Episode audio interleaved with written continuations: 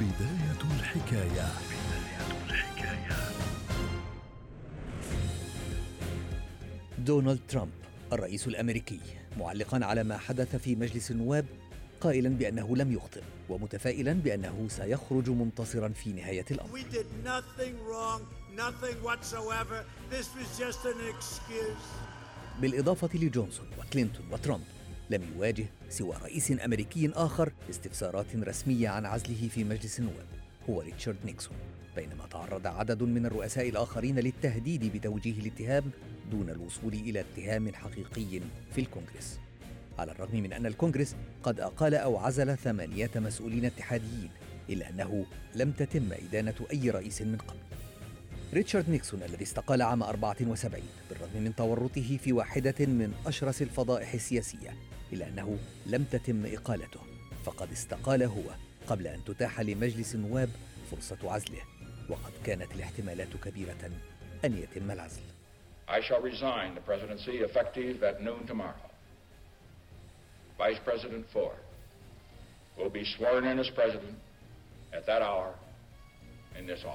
أندرو جونسون كان رئيسا اقترب بشكل كبير من العزل. تم انتخابه كنائب لإبراهام لينكولن عام 1864 واغتيل لينكولن بعد 42 يوما من ولايته الثانية تاركا لجونسون المسؤولية. طرد جونسون وزير الحرب وهو حليف للجمهوريين ورد أعداؤه السياسيون بصياغة وإصدار أحد عشر طلبا للمساءلة. تمت إدانته في مجلس النواب بأغلبية كبيرة. لكنه تجنب بفارق ضئيل الحكم الصادر عن ثلثي أعضاء مجلس الشيوخ بصوت واحد.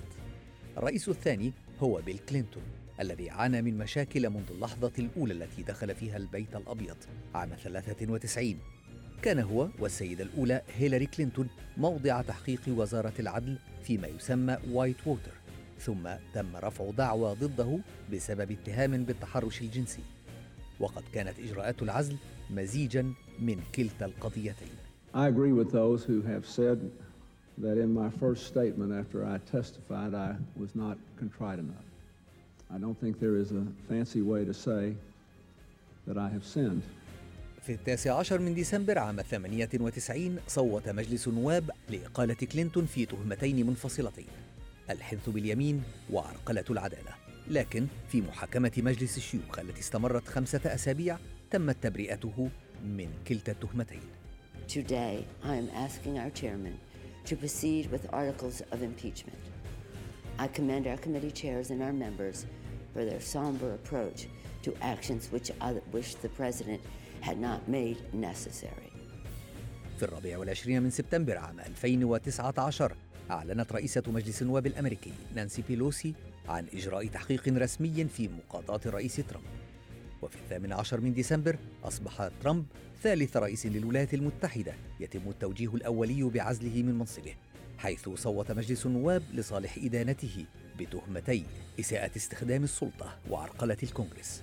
واجه عدد كبير من رؤساء الولايات المتحدة دعوات لمقاضاتهم بما فيهم خمسة من الرؤساء الجمهوريين الستة السابقين. لكن القليل من تلك الاتهامات أخذها الكونغرس بجدية. لكن مجلس النواب هذه المرة رأى في الأمر أنه يستحق أن يتم تصعيده. مقرين في الوقت ذاته كما قالت رئيسة المجلس إنه يوم حزين.